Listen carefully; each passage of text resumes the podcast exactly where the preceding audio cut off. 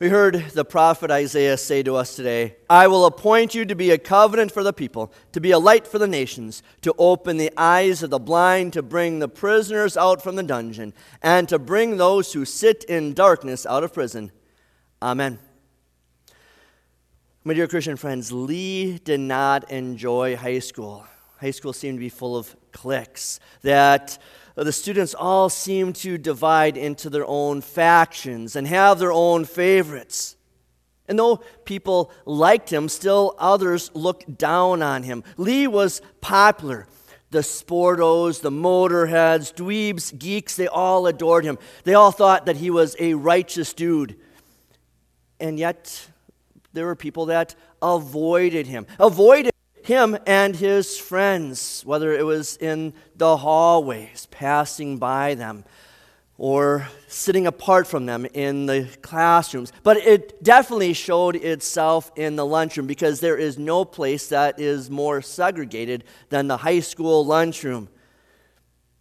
Though Lee was a righteous dude, he did not feel that he would ever be good enough to sit at the cool kids' table. Pete, however, was one of the cool kids. He was a natural leader. He was a good speaker. He was an especially good fisherman. Everyone knew about that huge catch of fish that he once had to win the fishing tournament. And Pete liked Lee. Pete actually liked all of the dweebs and geeks and nerds, but he could not be seen with them Uh, he couldn't be seen talking to them or going to their houses or especially eating with them. High schoolers, when you eat lunch now, or adults, when you were in high school, do you or did you sit at the cool kids' table? Even if it wasn't called that, you know what I'm talking about. Only the most athletic, the best looking, the wittiest, those are the ones that are invited to sit at the cool kids' table. Everyone else sits everywhere else. And the cool kids' table does not cease to exist once high school is over all of us know, whether we're in college or adults or wherever we are in our lives, we know that we have to face the reality that we're not the favorites, the popular, the appreciated, or the applauded. Have you ever felt like Lee? I mean, Cornelius. We meet Cornelius in the opening verses of Acts chapter 10. Cornelius is a devout, God fearing family man. He is also a Roman centurion. He is in charge of 100 soldiers of the Italian regiment of the Roman army. Cornelius is also a Gentile. Jews viewed Gentiles as unclean, and Jews could not avoid Gentiles in the marketplace, but they did everything they could to avoid Jews with their homes and their tables and their food. Cornelius, though, was a special Gentile in that he was a convert to Judaism. He believed in the true God and that God was going to send his promised Messiah. He did not yet know that Jesus had come as the promised Messiah. Cornelius remained on the fringe of the Jewish faith. The Jews were were grateful that Cornelius had been converted, and yet they would not accept him as an equal. One day, Cornelius saw a vision of an angel telling him to send men to go get Simon Peter and bring him back to the house of Cornelius. Peter's role was to preach that the Messiah had come. And when Peter came to the house of Cornelius, that's exactly what he preached. You know what happened throughout Judea, beginning in Galilee, after the baptism that John preached. God anointed Jesus of Nazareth with the Holy Spirit and with power. He went around doing good and healing all who were oppressed by the devil because God was with him. You may not have been the cool kids in high school. You may not be cool adults now. My daughters routinely remind me that I'll never be cool again. They doubt I ever was cool. And they're not wrong.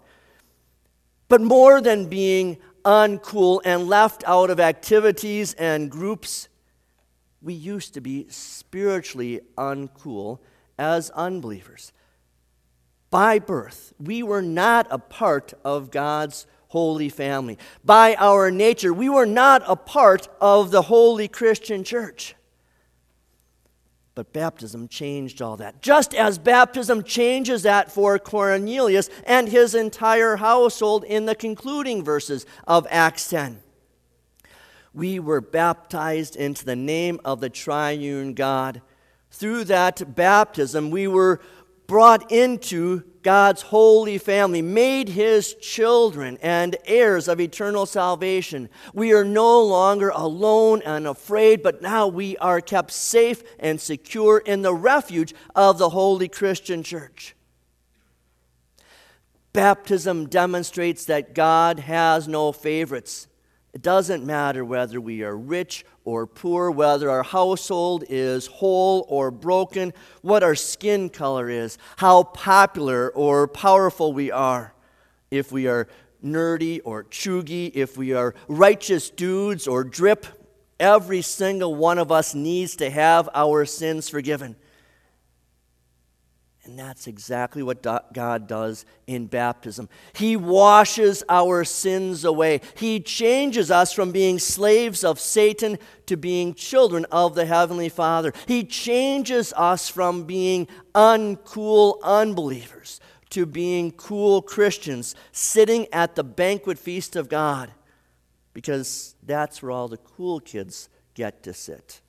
And as these cool kids, we know that at, we want everyone to be invited to sit with us at God's cool kids Christian table. And only those who are sitting at this table are ones who refuse God's gracious invitation to sit at that table.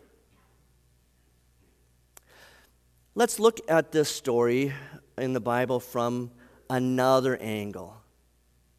Have you ever acted like Pete? I mean, Peter. Peter was blessed to be one of the cool Christians. He had seen Jesus talking to all of the Gentiles and ministering to them. He had witnessed Jesus doing battle with the Pharisees about what God considered clean and unclean. He had watched Jesus sit down and have a conversation with a Samaritan woman at Jacob's well. He had known that Jesus had healed the demon possessed daughter of a Syrophoenician woman. He was there and witnessed Jesus cleansing the temple courtyard where the Gentile converts like Cornelius would worship, calling it a house of prayer for all nations. And Peter must have heard about the Roman centurion that had been at Jesus' crucifixion confessing, Surely this man was the Son of God. Still, it was difficult for Peter to step out of his comfort zone and share the gospel with Gentiles, people who were so different from him. And so, God gave Peter a vision of a big sheet that came down out of heaven, and that sheet was filled with animals, reptiles, and birds, and God said, Kill and eat. Peter said, probably repulsively, Certainly not, Lord. I have never eaten anything impure or unclean. And that voice came from heaven, probably scoldingly, saying, What God has made clean, you must not continue to call unclean. And Peter received that same vision three times. I imagine that Peter received that vision three times, reminiscent of the three times he had denied Jesus, and reminiscent of the three times that Jesus had reinstated Peter to his ministry, saying, Feed my lambs and feed my sheep. And now, three times to show the importance of eating everything. And that means you, Christians, you can eat whatever you want because the Messiah has come, there are no longer any unclean foods. More importantly, because of the Messiah, there are no longer any unclean people. To demonstrate this reality to Peter, the Holy Spirit told Peter to go with the men that Cornelius had sent and go to the home of Cornelius, this Gentile. Something no Jew, except for Jesus, would ever do. Before we chastise Peter for his reluctance and prejudice, we need to look at ourselves. How often do we act like those high schoolers sitting at the cool kids' table? It doesn't matter our age. We do not like to step out of our comfort zones. We prefer to hang around with people who are like us, who look like us, talk, think, and behave like us. This world is one big old good old boys and good old girls club. Partiality and prejudice are rampant in the human heart. It is the sin of showing kindness to our own kind and loving only those whom we find lovely. It's a sin that affects the world. It's a sin that even affects us within the Christian church. Like Peter, we have seen that the coolness of the Christian faith is meant for all people, from every nation, tribe, people, and language. We know that the good news of Jesus Christ as the anointed one is meant for everyone, and no one is left out. But do our actions match our words? Do the, does the behavior of our church line up with our behaviors?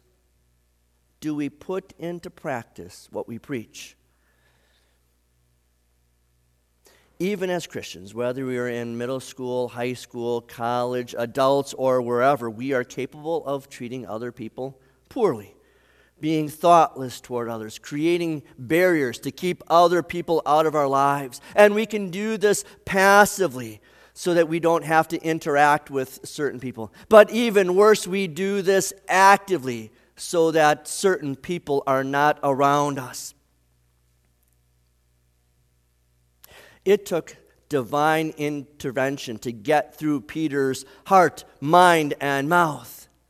And we pray for that divine, informa- divine intervention for us too. And here is where we pray that we learn the lesson that Peter learned and preached. Now I really am beginning to understand that God does not show favoritism. But in every nation, anyone who fears him and does what is right is acceptable to him. He sent his word to the people of Israel, proclaiming the good news of peace through Jesus Christ, who is Lord over all. And when, when Peter said, Now I am beginning to understand that God does not show favoritism, he literally says in the Greek, Now I grasp that God is not a face grasper.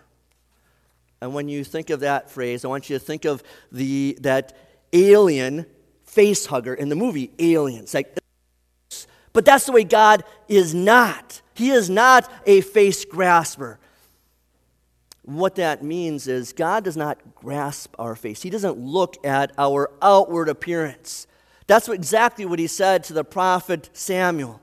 For the Lord does not look at the things the man looks at, for man looks at the outward appearance, but the Lord looks at the heart. The Word of God means acceptance for all.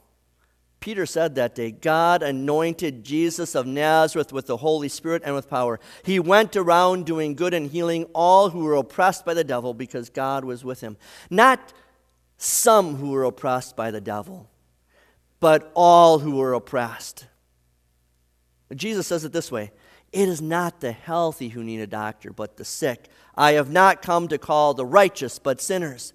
And even better, he invites all of us when he says, Come to me, all you who are weary and burdened, and I will give you rest. All, not some. And Jesus did not just say this, but he practiced it. People were shocked when he reached out to public sinners, tax collectors, prostitutes, lepers, Gentiles, demon possessed, and crucified thieves. And yet Jesus reminded them all the Son of Man came to seek and to save the lost. Salvation is meant for all. Peter himself had preached that at Pentecost. The promises for you and your children, and for all who are far off, for all whom the Lord our God will call. So if you're like Lee and you're feeling excluded, hear God's word. You are not left out. You are the one that God sent Jesus to save and befriend. You are included in having a new life, a new beginning, and an eternal hope. You have been invited to God's family through baptismal waters. God does not show favoritism. And if you've ever been like Pete, if you've ever excluded others either intentionally or unintentionally, either passively or actively, know that God does not exclude you. Instead of grabbing your face, he shines his face upon you. We hear that every Sunday at the benediction. Though you may have been judgmental toward others, God takes that judgment and places it upon his Messiah. Jesus himself says, For God so loved the world that he gave his one and only Son, that whoever believes in him shall not perish but have eternal life. For God did not send his Son into the world to condemn the world, but to save the world through him. To the overlooked, to the outcast, to the broken-hearted, hear this. To the geeks, dweebs, nerds, hear this to those who have excluded and ignored others, then hear this. Jesus, the Messiah, comes for you. He invites everyone to come to his banquet table. It is a table that is filled with word and sacraments. And now that you have been invited to be one of the Christian cool kids sitting at this table, he invites you to invite others to this table. Everyone is invited. No one is left out. Amen.